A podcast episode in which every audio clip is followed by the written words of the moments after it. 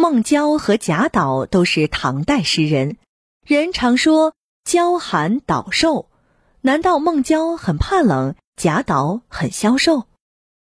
苏轼曾在自己的一篇文章里提到孟郊和贾岛，以寒和瘦二字来评价两个人。但是苏轼此处说的并非是身体上孟郊怕冷，贾岛消瘦，而是评价了两个人诗歌创作的风格倾向。孟郊诗作风格之寒，可以从内容和形式两方面来看。孟郊一生坎坷。他参加科举考试很多年才考中，进入仕途后也总是做些不得志的小官。中年时，他的儿子还死掉了。这些遭遇造成他的诗作，无论是描写他人生活还是自己的生活，都有些穷愁困苦的情绪。比如他的《寒地百姓吟》：“霜吹破四壁，苦痛不可逃。”意思是在下霜的寒冷季节，只能住在四面漏风的破房子里，忍受苦痛，无处可逃。描写自己生活的秋怀祖诗，里面充满生活的潦倒、清冷的意境，给人寒凄之感。不只是内容如此，他的诗在艺术上也是如此。孟郊喜好苦吟，所以总是寻求能够表达自己穷愁寒凉心境的词句。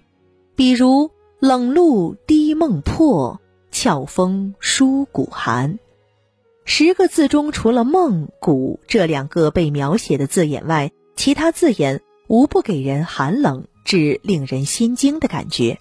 所以说，苏轼的“寒”字评价还是非常恰当的。瘦说的是贾岛的诗风，他本是个僧人，后来还俗参加科举考试，可是一直没有考中。做过一些等级很低的小官，他的生活一直都很贫穷，所以他的诗充满了悲愁苦闷，不时感叹没吃没穿、穷愁多病、孤独寂寞，或者写些境界狭小幽静的自然风景。总体来讲，他的诗歌境界比较收敛单一，不够开阔。相比而言，他在艺术上则是精雕细琢、惨淡经营。语言比较奇巧艰辛，不够开合自如。读者在读他的诗歌的时候，会感到单一的枯槁冷落的意境。所以，苏轼将他的诗概括为“瘦”也是非常恰当的。自从苏轼“娇寒岛瘦”的评价出现，人们就常常将两位诗人并提了，并且将“寒”“瘦”作为他们诗作的定评。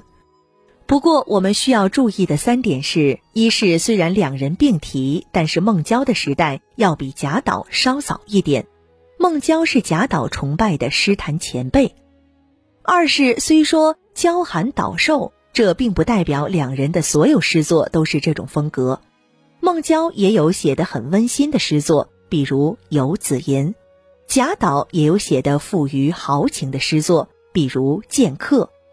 三是两人并提，并不代表两人的诗歌成就是不相上下的。